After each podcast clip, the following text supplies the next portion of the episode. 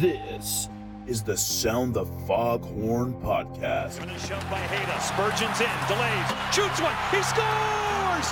Jared Spurgeon has tied it. Your number one podcast for the Minnesota Wild. Proud to select with the ninth pick in the 2020 draft from the Ottawa 67s of the OHL, Marco Rossi. Covering their prospects, the NHL, AHL, news, notes, and much more. Fiala's in for Minnesota. Fiala cuts to the middle, waits, scores! Here comes Parise. Hustling over Shattenkirk, got a piece of him. Parise scores! Short! Here's poked away Kaprizov. In for a chance to win it. He scores! Kirill the Thrill is Now, here are your hosts, Brett Marshall, Zeke Boya, and Justin Buck. Hello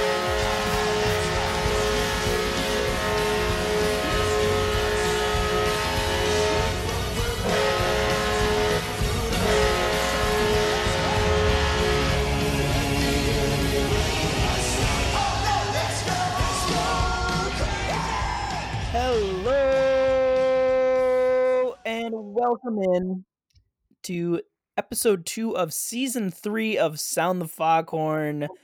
It is a day after the incredible debut of Kirill the Thrill, Dollar Bill Kirill Kaprizov. Uh, we'll talk about that here in just a little bit. Uh, but before that, let's introduce my host, uh, Zeke Boyat. How you doing tonight, my friend? Well, I'm doing very well, and uh, you know you can't see me behind the mic, but you know still smiling wide, uh, huge after that game last night. Uh, you know, I, I- with the- how just how amazing the game was and how excited and happy it was. You know, I probably only slept for about five hours last night, but uh, still got the, the energy and the excitement going for the show today. So no, it's doing great right now. and Mr. Kaprizov countdown himself is the debut everything you could have imagined. How you doing? Man, I had never imagined it. I mean, it was nice to imagine it, but man, it, it I'm on cloud 97 right now. Yeah, I'm just uh I'm happy. A long weekend going on here and sitting here watching Pittsburgh Philly and ready to talk some hockey. Yeah, so let's talk about the obvious first. Kirill Kaprizov. Uh, the hype, the hype was real. He looked great in camp. He came out and he dazzled last night. Led forwards and ice time, two assists, a goal. Probably could have set up like three or four more goals too. Mhm. Um, had some guys not hit some posts, but I mean, what are your guys' takeaways of of Kirill Kaprizov just after one game? I know it. We don't want to overreact, but I mean, it just he looked as advertised last night. Yeah, I was gonna say he looked everything as advertised. I mean, there was a little bit of an adjustment period maybe in the beginning, and then he he settled in pretty quickly and just looked like the Wild's best player for a lot of points in the game, and just all around good player. Just both sides of the ice. Just he was setting people up, and I mean he makes the players around him better. Just even with that like that Rask goal, he just makes players around him better. Well, uh, I guess really just to start up, he is so so so so so so so so so good, and good's not even describing it. You know, I mean, last that game he was great, and uh, you know, I mean, even in the third period down uh, three one, I was kind of like, oh, you know, this this game's kind of you know, it wasn't boring, but at that point, it was like, oh, well, you know, it was it wasn't the most entertaining game up the second period there, and it's nice. I mean, we had a little bit last year with Fiala, but now it's like there's at least two guys on the team now who are uh, exciting, uh, dynamic, and you know every time they have the puck, you're gonna you know get up and be sure to pay attention. And you know with those two on the ice, you know there's a chance of you know coming back in the game or scoring. So uh, no, I mean I, I don't think you know my, my thoughts are gonna be too much different. Uh, you know we've obviously all waited a very long time for him to play for the Wild and to see him uh, score right away and get a few points right, right away and overall just perform really well. I think you know in, in a way is a good thing and for I guess the kind of the expectations of people because you know you don't want to put too much pressure on you know any of the guys first couple games especially him but I think it was huge for him to get that uh, first goal and just have a great game right out of the gate there just to you know kind of put any doubts that people had aside and just in, in his mind too just say hey I got this I belong here and but yeah no this is fantastic. Yeah, I think and it was it was something I talked about leading in as one of the things that I love the most about Kaprizov is the way he protects the puck Mhm. and just finds ways in tiny spaces to either explode through into open ice or just you know dart a pass to someone. He did it all last night. And every time the Mhm. puck was on his stick, he was skating away with it, finding open lane, and if he didn't have it, he was all over someone. You know, making a takeaway. He's just he was so hard on pucks. He saw the ice at a level that I don't think we've seen a passer in the wild Mhm. probably No. since the prime days of Mikko Koivu. Um, but I think Russo touched on his on this in his most latest show. But uh, someone he was talking to said basically like wild players need to realize like, hey, if Kaprizov is on the ice, your stick better be on the ice because a Yeah. puck might come and smack the blade uh, when you're not expecting it. And we saw that I think even a couple times last night. But just so many things to look forward to. A, a great debut. Uh, I, I don't know what more we can say, but that already hasn't been said. Right. I mean, like, yeah, his vision is insane. Like, just like being able to predict plays, just like with the game-winning goal, like yeah, um, intercepting that pass, just going in for a breakaway. He just he sees the game differently than than maybe anyone we've ever seen. Yeah, I agree with what Justin said. I mean, you know, the the overtime goal, it wasn't like, you know, how it was scored wasn't any way special. But as Justin said, he he anticipated that, you know, that the I think it was Drew Doughty kind of trying to make that catch that pass back and rushed up ahead and was aggressive to make that play. And, you know, there's there's never really been a player on this team who who, who plays like that, who has those offensive instincts to just go, be aggressive, go after the puck. So that's great to see. And I think one of the other things that I mean, we already kind of knew this from watching highlights, but is just how fast he can turn and you know do the half circles to cut around a guy. Like His edge work is awesome. yeah, like he did. You know, he Mhm. showed that obviously on their first goal of the game, where even though it was knocked off his stick for the assist, I mean he he was the guy who cut to the middle past the defender to get the puck into the slot and create the chance. So that's another great part of his game. All right, let's shift off Kaprizov because I think we've we've uh, we've beaten that, that that horse plenty here. He had a great debut and we're excited. But uh, let, us do some other takeaways from the from this first game here. I want to start uh, with the goaltending. Uh, Cam Talbot making his wild debut. It's kind of a mixed feeling for me. Like it seemed like he made some saves, but like the goals that went in were Mhm. like seemed like partially it was bad rebounds, but like partially it was defensemen out of position, Mhm. Bad bounces. What do you guys make of of Cam Talbot's debut? What, we saw out of him? Well, I would say that he kind of got better as the game went on, obviously in the third period, and you know he made also made a big save coming out of the penalty box in overtime in the two on one. So that was probably you know I think I would say his best moment of the game. But I mean, you know, like you said, Brett, a couple of those goals, while you wouldn't necessarily say they were all completely like total softies. I mean, they're very fluky and weird, but you know he did. You look at the on the stats, and he did make 31 saves on 34 shots. So uh, you know it, he was just fine in the game, is what I would say. Yeah, I mean, I don't have much to add from what uh, Zeke said, but just yeah, he seemed to get better as the game went on, like Zeke said, and you know, made some of the saves he's supposed to, and then that big save in overtime, and you know, made a, a lot of the saves he's supposed to, other than you know, with other than the ones where like players are out of position, and I don't know, just it can be better, but eh, we'll see how it goes with the first game of the season, and you know, just see if it continues to improve from there. Yeah, I think that's well said. Overall, I'm not going to read too much into goaltending performances here. here Probably the first two, three weeks of the season, because if you look across the league, Mhm. scoring is up significantly right now. I think, Yeah. like last night, there was games with like seems like pretty much every game had six or seven goals or more. There were some with eight or nine. Um, I think I had on the uh, Senators Maple Leafs. There was already six goals in two periods in that game. So like even some of these really good goalies are are letting up a lot early on. And I think that comes a lack of camp and Mhm. just seeing you know Mhm. shots not from the the 18 skaters on your team or whatever. So, Right. uh, but yeah, Zeke, I, I think your, point was good. He, he seemed to get better as the game got on, and I think the, that could be said about the whole team as they seem to really kind of find their stride Mhm. there in the third. Uh, let's see. Next thing we're going to talk about here for uh, the game. Let's talk a little bit about. Um, let's talk about Matt Dumba, Kevin Fiala, who seemed to have just been firing the puck at will last night, uh, which to me was excellent to see. Uh, Dumba, despite some defensive hiccups, um, it seems like he's really looking to to return to form. I believe he had something like seven or eight shot attempts, and I think five of them ended up on goal. Yeah, I mean, looks like he's close to back to form, and that's uh, good to see. Um, then Fiala, of course, he, he led the team in shots on goal with seven, and just seeing him again, like he'll get better as the season goes on, but like just seeing him on the power play and both of them just ripping, clapping bombs, and you know, just that's what I noticed the most about those two is how much they shoot the puck.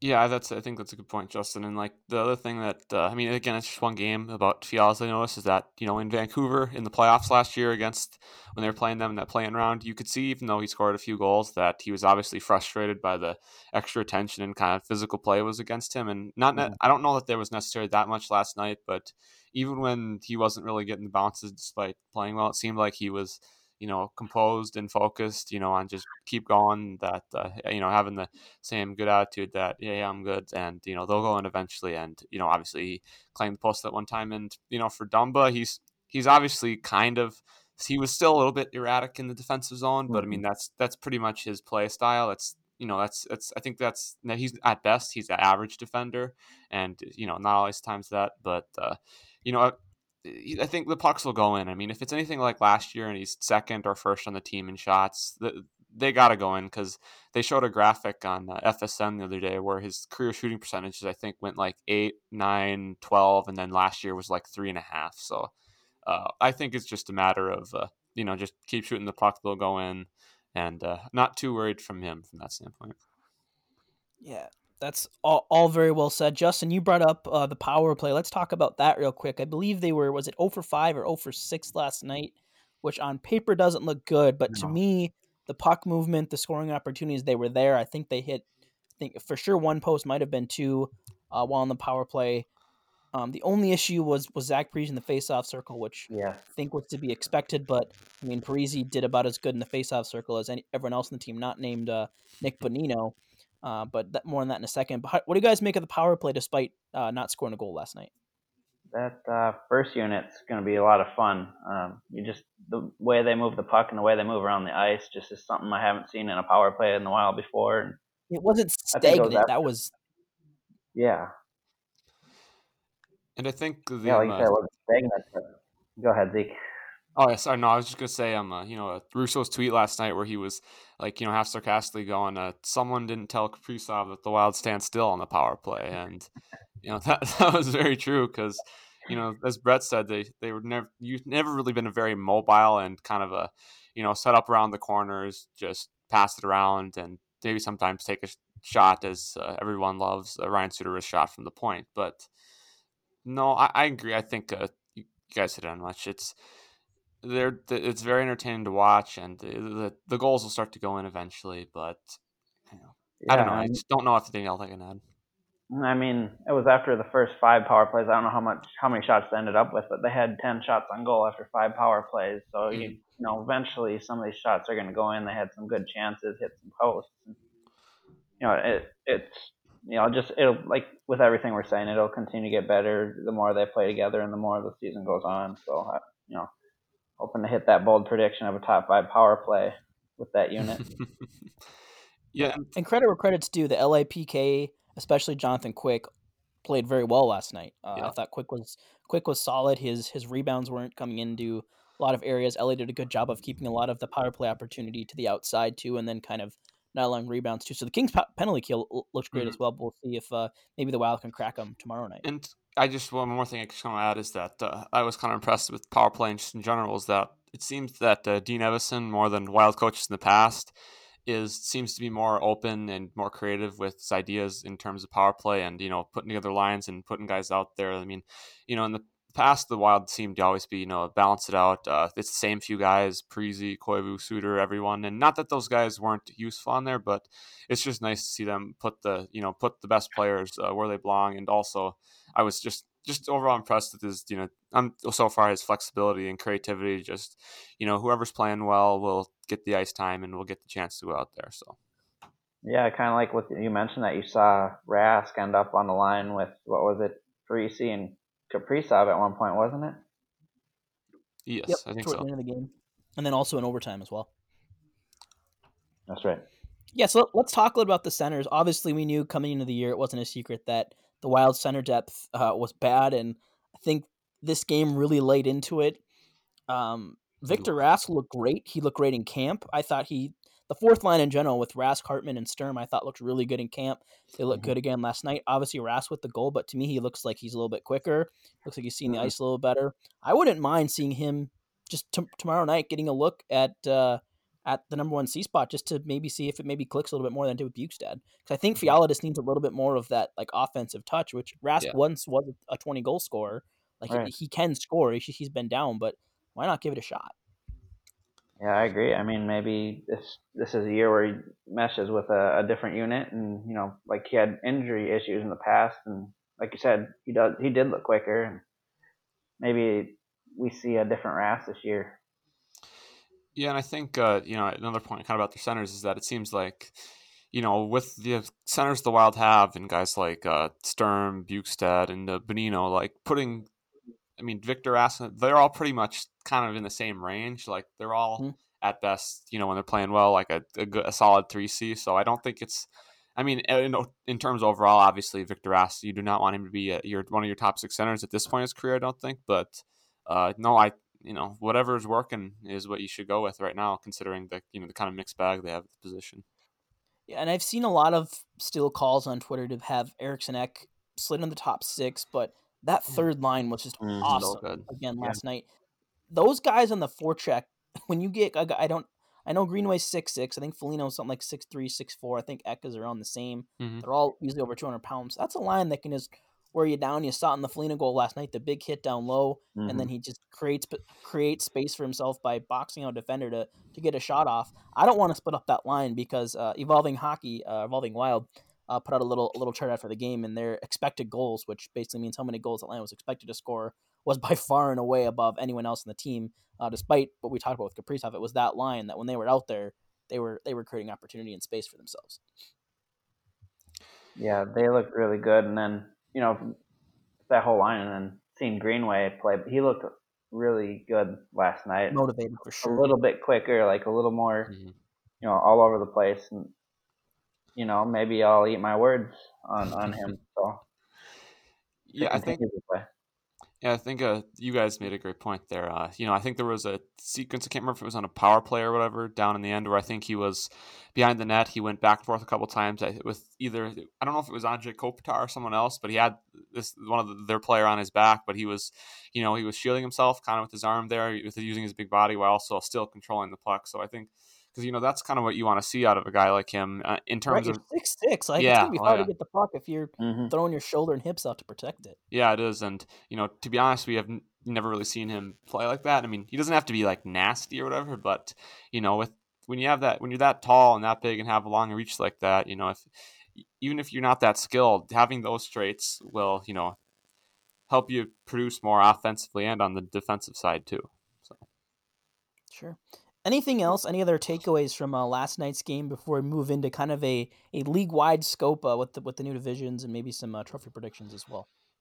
Yeah, I guess just kind of my thought is now I know there's been the whole you know Suter Dumba pairing, which has you know reading a lot of articles has not and, seemingly just to remember that has not been those two haven't been particularly great in the past, and you know I don't think they were necessarily horrible last night, but just I mean again I think part of this is this the start of the season and all the weird short training camp and uh, you know less no preseason games and all that is maybe going to take most of the guys and even some of the older veteran guys a little bit more to return. But I just I know you want to stack. You like your shutdown defense pair Brodin and Spurgeon, but I'm just not a fan of that pairing. And I I don't know how long it's going to last. Yeah, I'm right there with you. Right. But hey, I don't mind seeing a shutdown pair just to see what, Yeah, what happens. true. And I think early on, you I think it's what LA Anaheim to start. So two weaker teams, you can see how it works. Mhm. And you know if it doesn't work against them, then it probably is not going to work against you know Vegas, Colorado, Yeah. and St. Louis. Mhm. All right, so let's uh, jump uh, into the NHL here. I believe we, we covered uh, the you know the Wilds division enough Mhm. uh, last week. Mhm. We didn't really have too many disagreements where things would stack up.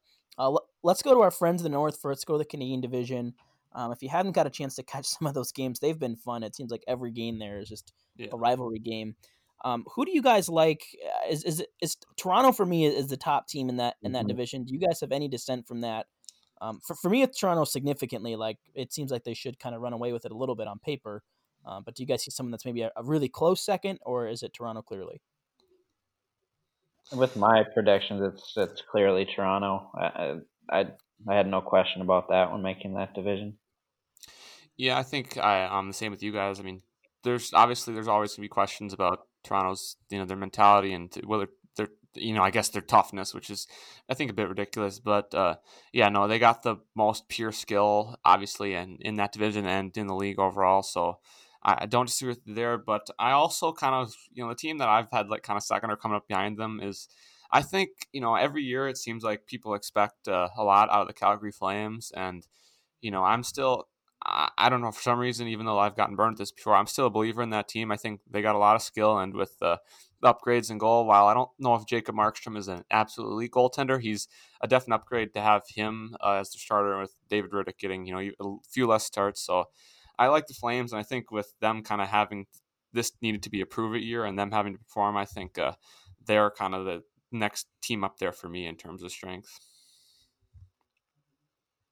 Yeah, I think for me it's it's really close. I mean, for me it's kind of like a tier. It's Toronto. Yeah. Then I have my, my next tier is it's Calgary, Edmonton, and Montreal, and then Vancouver, Winnipeg, and then Ottawa. Which of course, as I say this, Ottawa is beating Toronto five to three. Um, but uh, like I yeah like Montreal, I just I I like their depth, and I think in a in a shortened season. Um, depth Mhm. is important because you're not going to. I mean, teams are running out guys 30 minutes a night here to start, which is unbelievable. But Yeah. I, I just don't know if that's sustainable with how many, you know, how condensed the season's going to be. Um, I think depth's going to really prove to be a winner. Uh, they added Jake Allen behind Carey Price, a solid one two in net. Um, and it's a razor thin margin for me, but with with Montreal over, over uh, for me, it's Montreal, Calgary, and Edmonton. Um, was my top four in that order. But yeah, I mean, it, it, it could go any way. With I think th- those four teams are, are my playoff teams. I, I just I, I don't believe in Winnipeg with with their blue line. hmm Connor Hellebuyck can only stop pucks for so long. Um, Although, and then Va- Vancouver, I mean, just aside from that one line and Quinn Hughes and now Nate Mhm. Schmidt, the rest of that team is just kind of blech. yeah. Yeah. Yeah, I You know- mean, my mine is pretty similar. I got you know, of course, Toronto at the top, and then the next three, I got Edmonton, Montreal, Calgary, and then like Oh, so we all got someone different at number two. Interesting. Winnipeg, Vancouver, Ottawa. So you know, kind of the same tiers, but just a little bit different of an order. Yeah, I mean, I, I, I don't have an exact order. but Mine's pretty much kind of the same way of thinking. I mean, well, I think like you guys we said, uh, Toronto is I think clear the best. I also don't, you know, the really the only team that I consider farther back or a step below is the Ottawa Senators, and Yep. Really like I mean, like you said, any other order. Uh, of teams finishing, uh, any one of those teams making the playoffs, obviously, it would not be a surprise. And you know, I don't think this is like the strongest division, but I mean, like Brett said at the start of this kind of discussion, I mean, the games have been really fun, and it's it's cool to see the you know the back and forth between the Canadian team fans on Twitter and just the you know the overall like passion and excitement they have up there for that.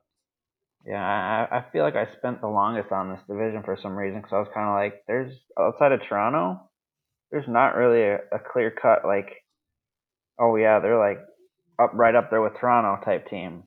It's all Mhm. kind of just a smorgasbord of meh, uh, kind of okay Yeah. teams, teams that are kind of on the cusp of being good. Yep.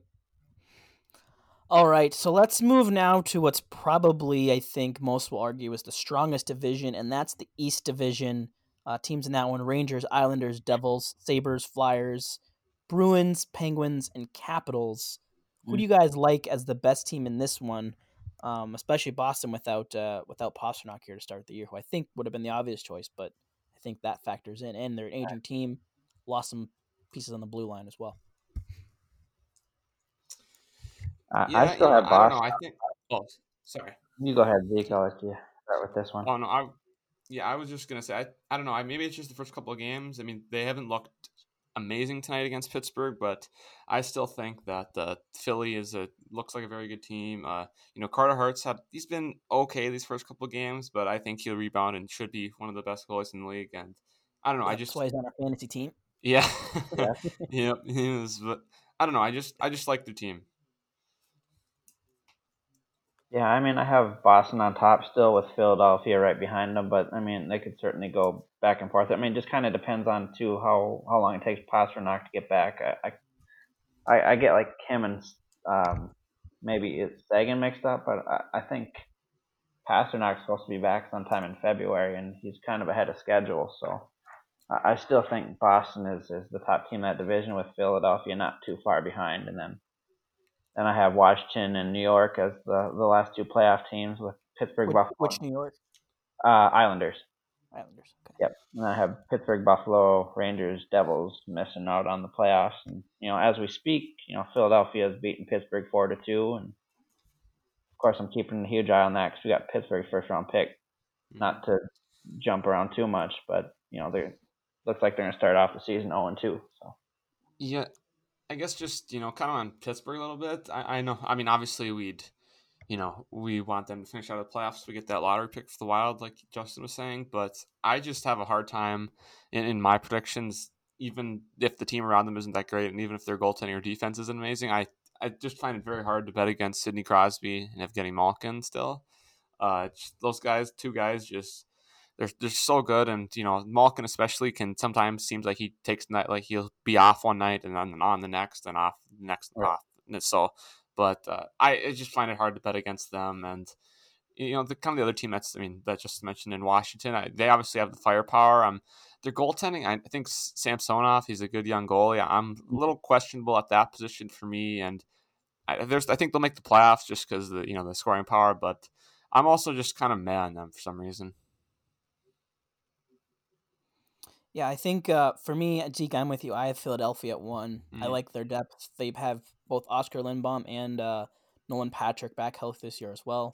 They've got a pretty strong blue line. Erik Gustafsson looks like he's going to be a great addition to the power play. Um, was a 60 point defenseman uh, with, with Chicago, I think, two years ago. Mhm. Um, he looks to be picking up in a pretty good spot. Um, obviously, Giroux, Voracek. I think their forward group is strong, and their blue line's good enough um, to be in front of Carter Hart. So they're they're my one.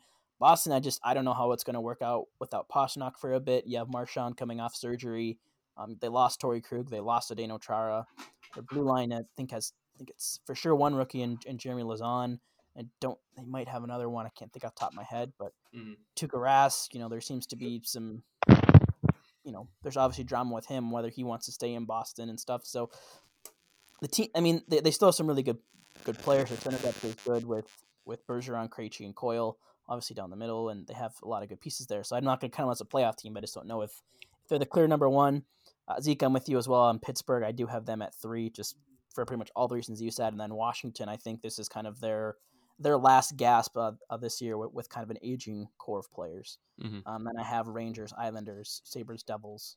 Um, Rangers and Islanders I think could go either way. Mhm. Uh, and then Sabres, Devils, I think to me are pretty clearly the, bo- the bottom two teams. Yeah, agreed. All right, and then the last division here we have is the Central. Um, we have Tampa Bay, Columbus, Dallas, Florida, Detroit, Chicago, Carolina, and Nashville. Uh, let's go bottom up this time. Uh, who who's the bottom team uh, for you guys here? Well, I think uh, for me, uh, it's maybe a little closer now, but I think Detroit is, you know, clearly the I think the worst team in this division. I mean, their game against Carolina the other day, I know the Canes are a good team, and they seem to always outshoot a lot of teams and still only score one or two goals. But uh, you know, Detroit, I just you know they're just obviously rebuilding. Uh, you know, still fairly bare. I mean, they have guys like Dylan Larkin, uh, Anthony Mantha, and Filip Hronek on the back end who are good, but uh, as well as like guys like Filip Zadina. But you know, I, I still think they're the they're the worst team in there. Yeah, I mean mine's not different. I have Detroit down there at the bottom with you know Chicago not too far behind them.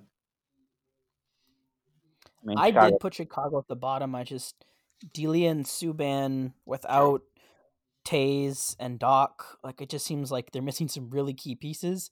And Mhm. to me, Detroit is one game sample. But Thomas Greiss made forty some stops the other night uh, against Carolina, and I think to me that's just a little bit of difference. I think their their skaters are, are pretty much on par. Um, they both have a pretty good top, you know, a, a, a decent top line. Then beyond that, it's very bad. And so uh, to me, I just like the, the little bit of edge of, of Detroit having, you know, a, a better, you know, two guys in, in Bernier and Greiss that can stop a puck Mhm. Right. um, over uh, Subban and Dele, who haven't looked great through uh, through two games so far. Mhm. All right, and then I th- this is where it gets tricky. There, there's you know Florida is kind of an interesting option. Dallas mm. has some major injuries. Nashville might kind of be starting their fall from grace.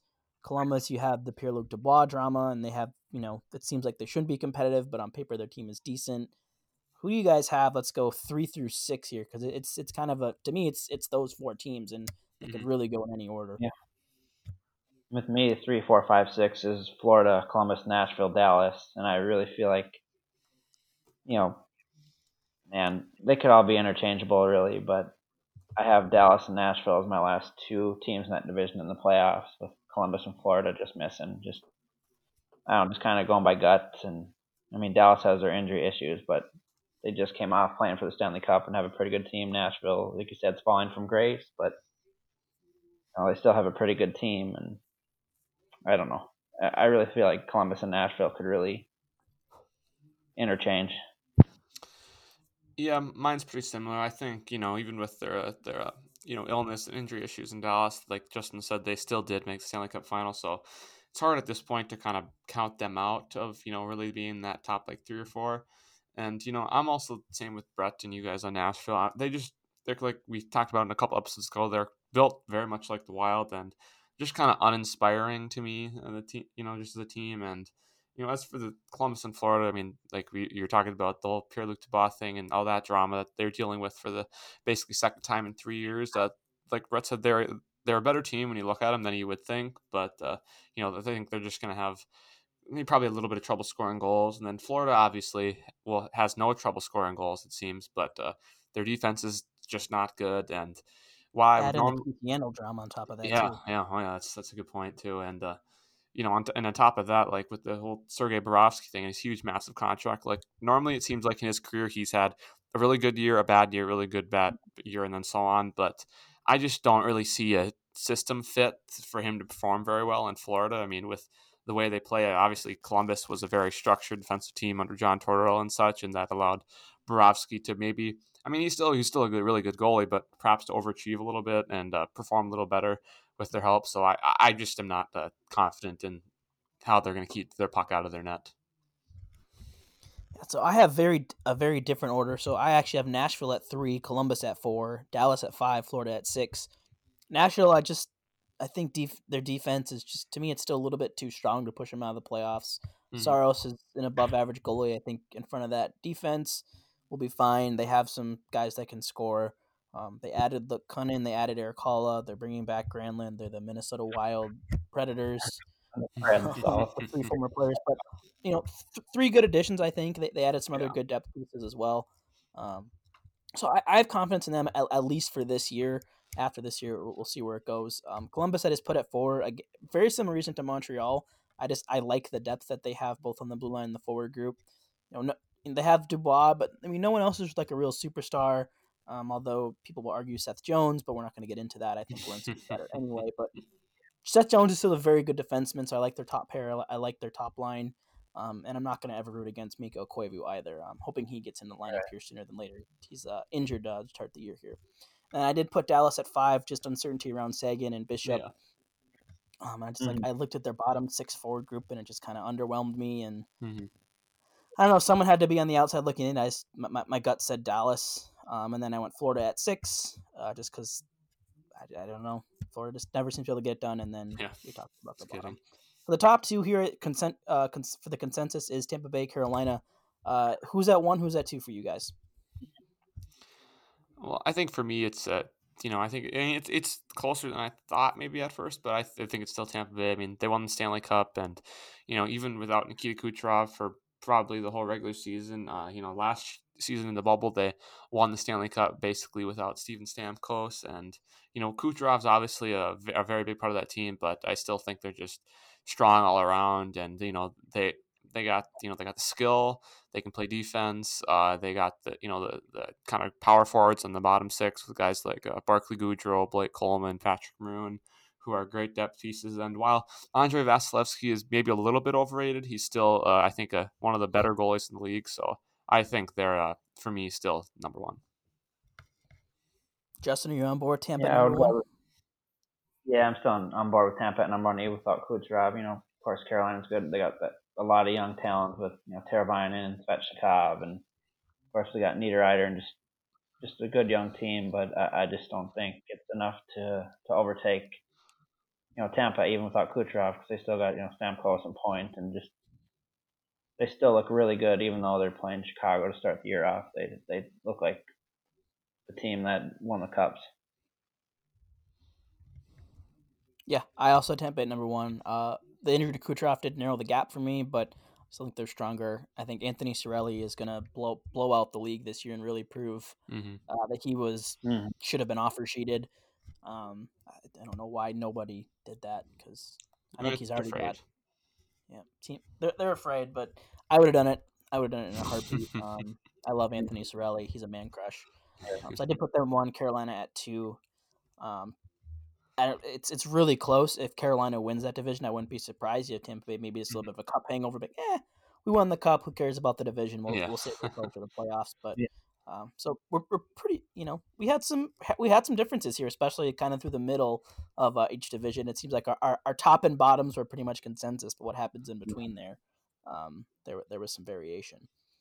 For sure. All right, and uh, finally here, let's talk about trophies. Uh, let's go first to the Hart Trophy for the league MVP. Um, obviously, these are just total guesses because these are just voted on by a bunch of writers, and half of them have no idea what they're doing, don't look at the statistics at all, and just vote with their gut. Um, there was a writer last year that gave Esa Lindell a Norris vote. Like, I don't Wow. So Jeez. put that perspective. Oh but gosh. so these are hard to predict because you're trying to get in the minds of hundred hockey writers. But Yeah. we'll start with the Hart, the league's most valuable player. Who you got? Well, I think for me, uh, I, I don't know, you guys might have some, but I think uh, for me, it's Nathan MacKinnon. He probably should have won it last year. And what it seems to go like with these rewards, like Brett said with the, a lot of these writers, it seems like, you know, guys will be good for a long time and then, you know, they'll. I, I don't think it's the same for McKinnon, even if they're not great, that eventually it's, a lot of these reward, awards can be a kind of, oh, it's your turn kind of thing. And I Frank Touré last year. yeah, yep, for sure. And so I think, uh, I mean, he's just obviously very good. Uh, you know, being on an incredibly deep Colorado team, he's so fast, so skilled. So I think he should be the favorite and should be in line to win uh, that year. But I guess for and then I guess you know, obviously you have McDavid and Draisaitl, so we'll get a lot of votes either way. But uh, the other guy that uh, I think was mentioned up yesterday that I would keep an eye on in uh, Vancouver is Elias Pettersson, who could also who is according to you know with uh, guys like Wyshynski and all that seem to think that he's a player who could start to receive votes for MVP here pretty soon. Justin, Yeah, you have MacKinnon as well, or somebody else? No, I have MacKinnon as well. I just think Colorado's a really good team, and he's gonna uh, set us apart. I mean, of course, McDavid and Draisaitl are really good. I, I just think with with a healthy Rantanen and a strong Colorado team that maybe is a Stanley Cup favorite, I, I just I don't you know I can't see how I can bet against him. Yep, and we we're three for three with MacKinnon. Uh, I have him on both my fantasy hockey teams as well. So a hard season uh, Yeah. w- would be awesome. Of course, our uh, he is uh, he was our first pick in our in our draft as well. So uh, three for three with MacKinnon. Uh, yeah, and for me, it's all the same reasons you guys said. Just you know, a team that's going to be probably top the league, and he's going to be the guy that's that driving engine Mhm. um, behind it. Um, although if if uh, Connor McDavid plays every game like he did last night, my Oh, goodness, look out! Yeah. yeah. Um, he'll So run away good. with that. He was he, he was the best 97 in the league last night, despite uh, Kaprizov debut. Yeah.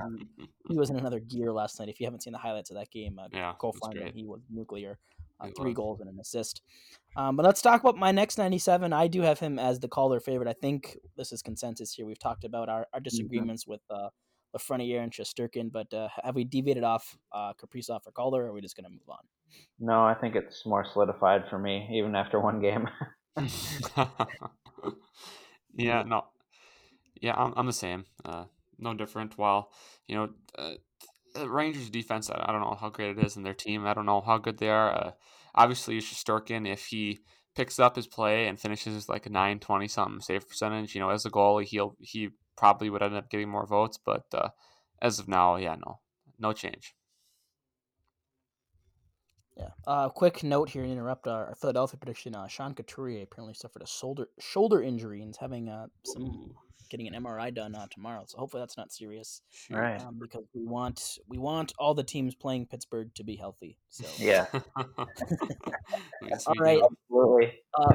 let's go next to uh, a trophy I had a really hard time picking a winner. Uh, that's the Vezina Trophy because it seemed like every time I kind Mhm. of like, I was like, all right, I think this team will be good. And Mhm. I'm like, ah, but they kind of have a tandem. Yeah. Or like, ah, is that guy really going to be the reason they're there? So I had a hard time picking a Vezina. Um, Justin, we'll go to you first. Who do you think uh, captures the Vezina this year? Oh, he's he's well. Let's see. Let me think. He he allowed a couple goals today, and you know he. What did he do yesterday? I don't know what he did yesterday. You know, anyways, I'm gonna pick Carter Hart for the the Vezina. I just think you know, if Philadelphia is a favorite, uh, I mean they looked really good last year in the playoffs, and I mean I just I don't know. I just think it's gonna be Carter Hart. Yeah, I, I'm gonna. I, I was gonna be my pick, uh, but since Justin picked Carter Hart, I'll go somewhere else. Uh, obviously, what Justin said, Carter Hart, even though a couple rough games, I mean, not terrible. He has, he just hasn't been fantastic.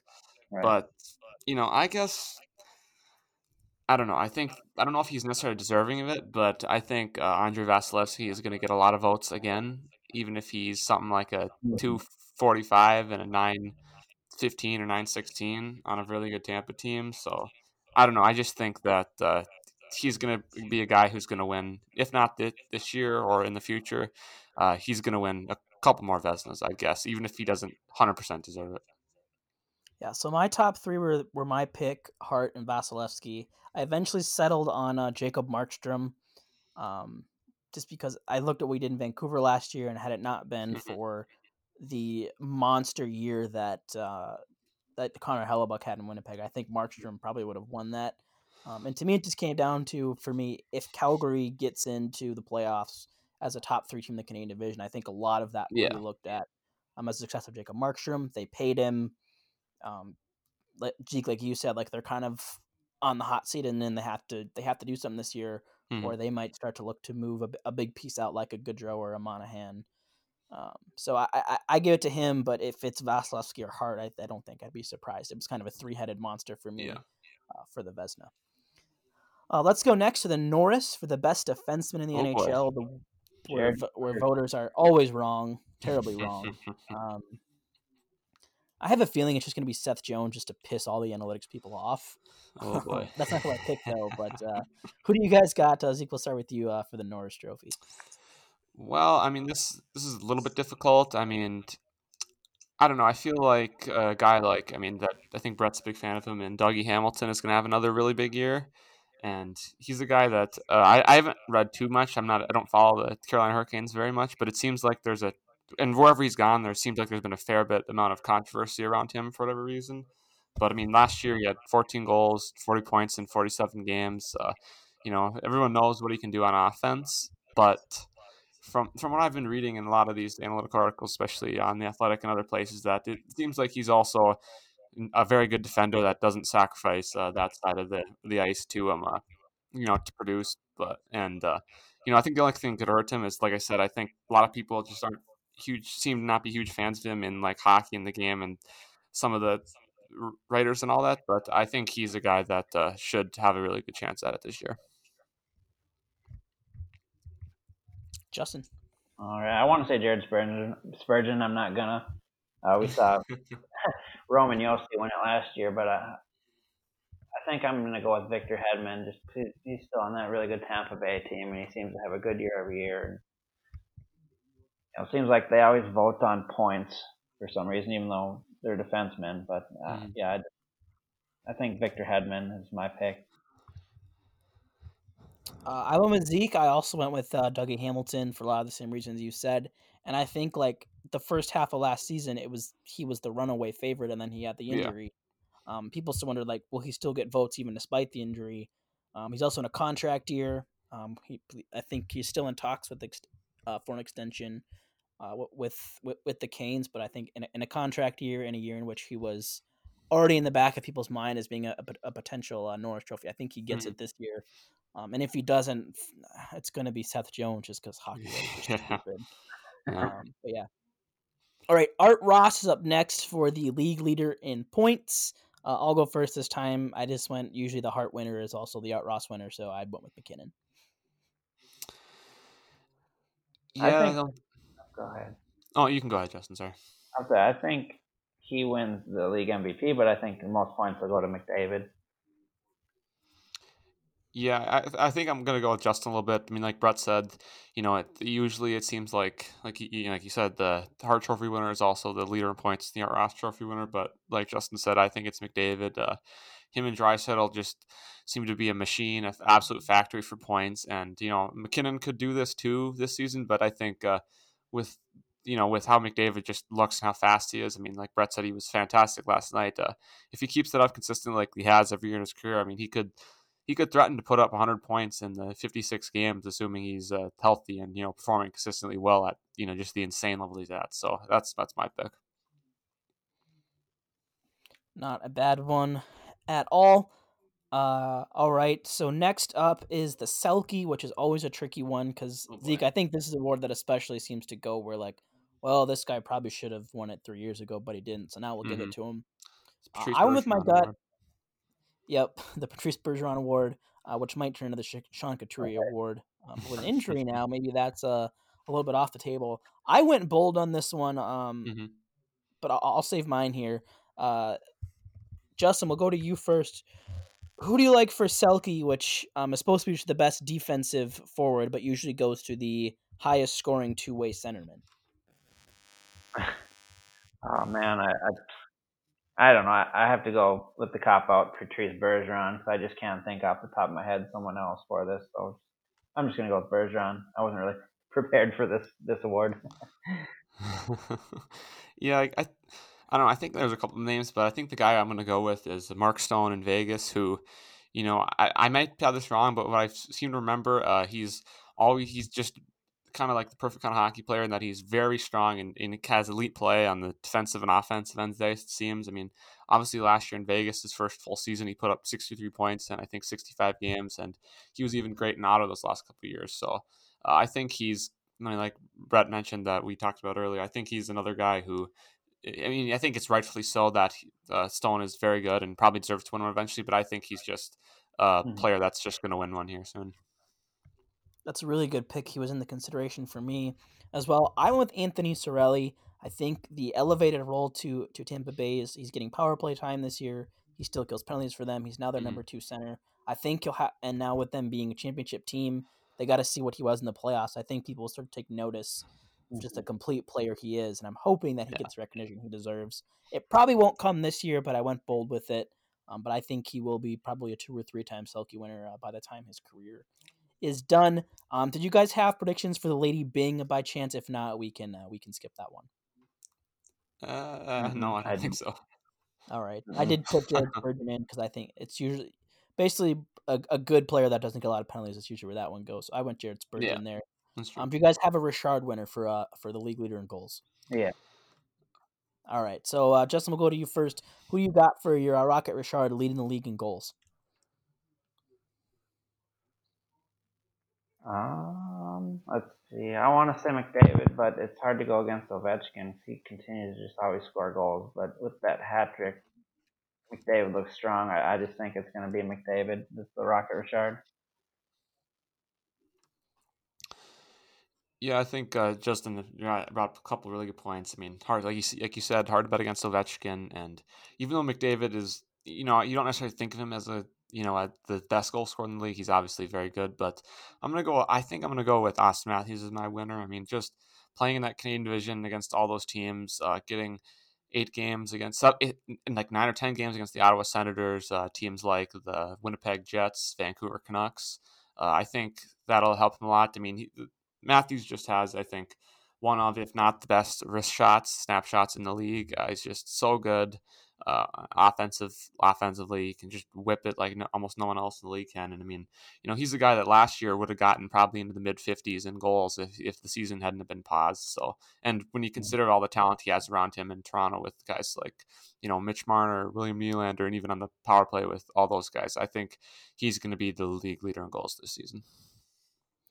Yep, pretty much for every reason you just listed, I also have Auston Matthews as well. So Mhm. I I don't know if he scored yet though through two games, so not a great Yeah, start. no, no.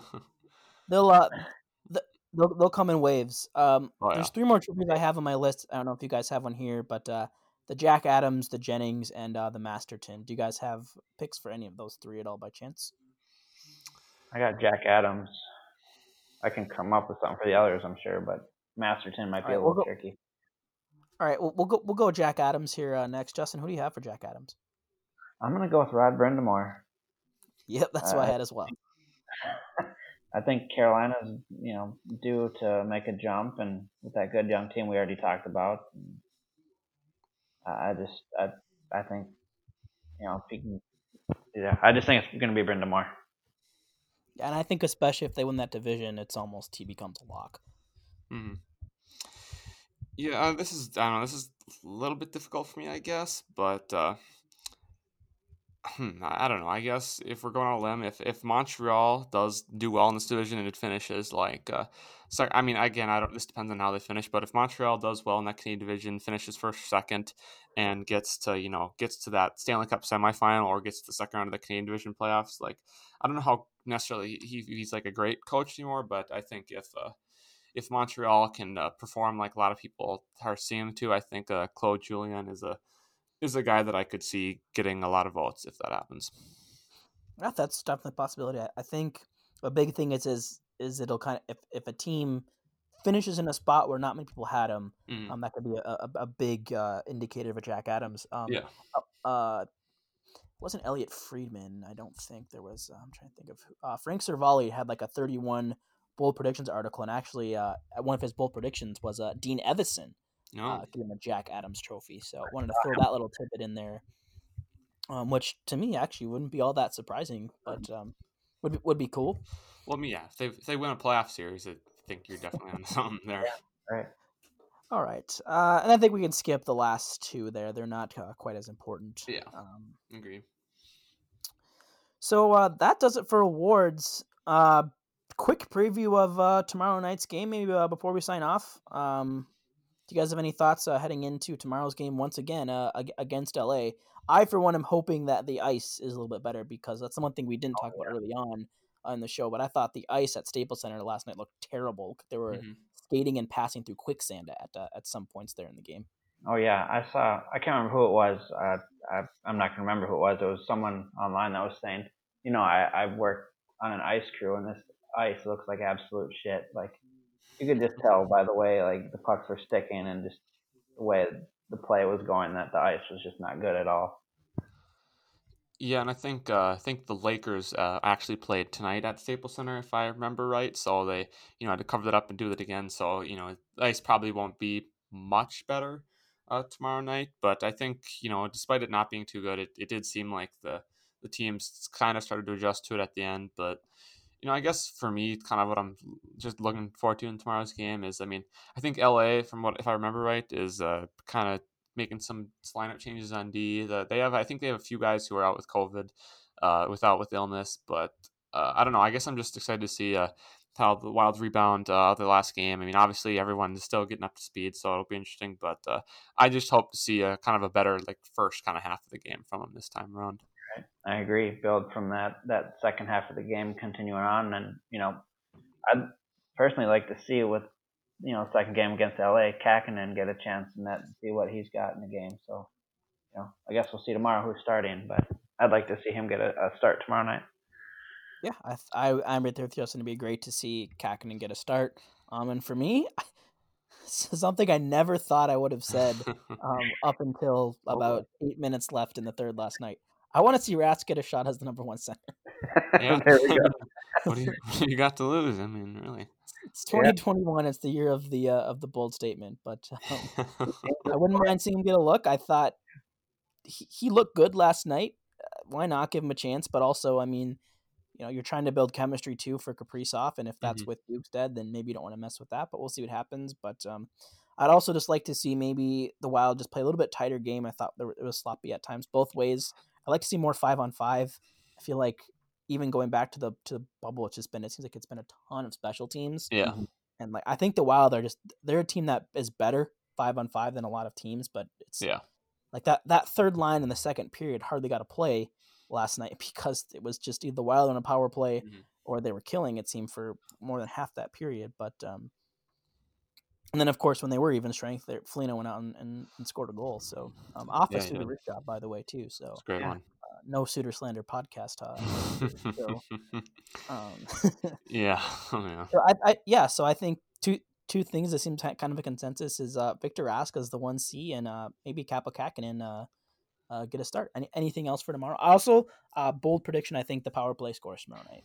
Yeah, oh, yeah. I, think, I think they, they they solve the post and they solve quick. I think they score tomorrow night. Right. I, I wouldn't mind seeing us win how we won last night, but I don't know if uh, DaCosta's neck can take it from Everson again. So maybe just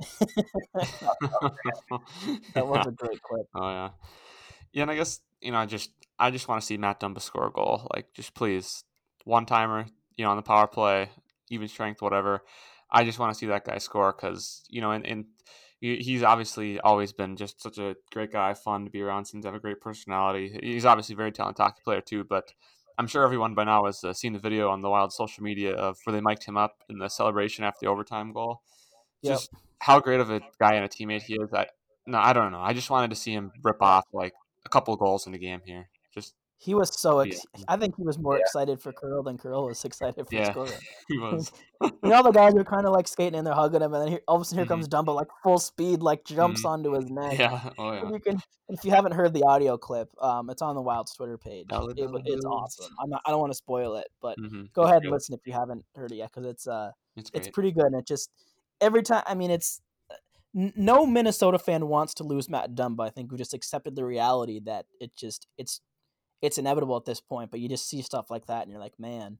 hmm It was, it- you know, it's the same thing with Zucker. Just man, you don't want to lose that guy in the locker room, but you know, Right. hockey's a business, and you know what's going to happen. But uh, just enjoying everything we have with Matt Dumba. We still have him, and I and, and I hope for the Wild's sake and for his sake that he can rebound because while they'll get a bigger return, and I want to see him get his, you know, I think he what we saw last year, I think is is the worst of what we will get out of Matt Dumba. I, I don't think it can go down from there. Agreed. It right. go up.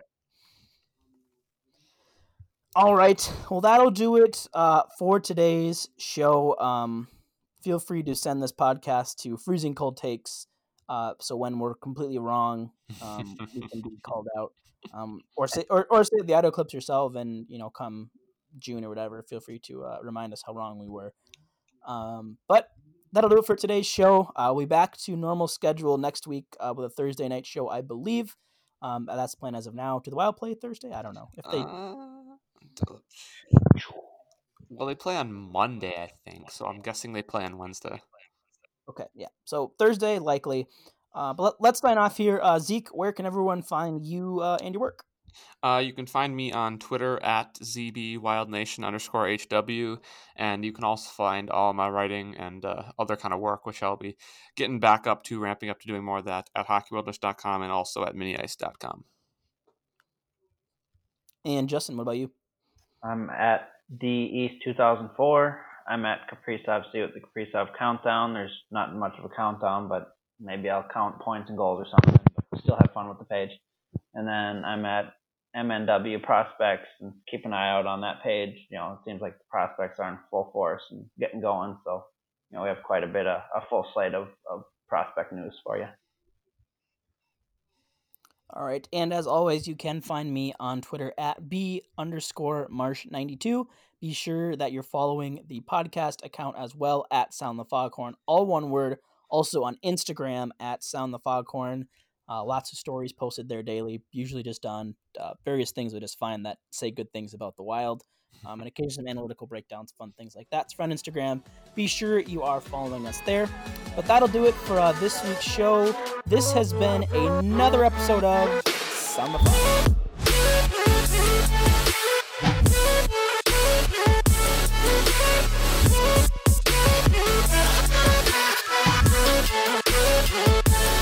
Yeah.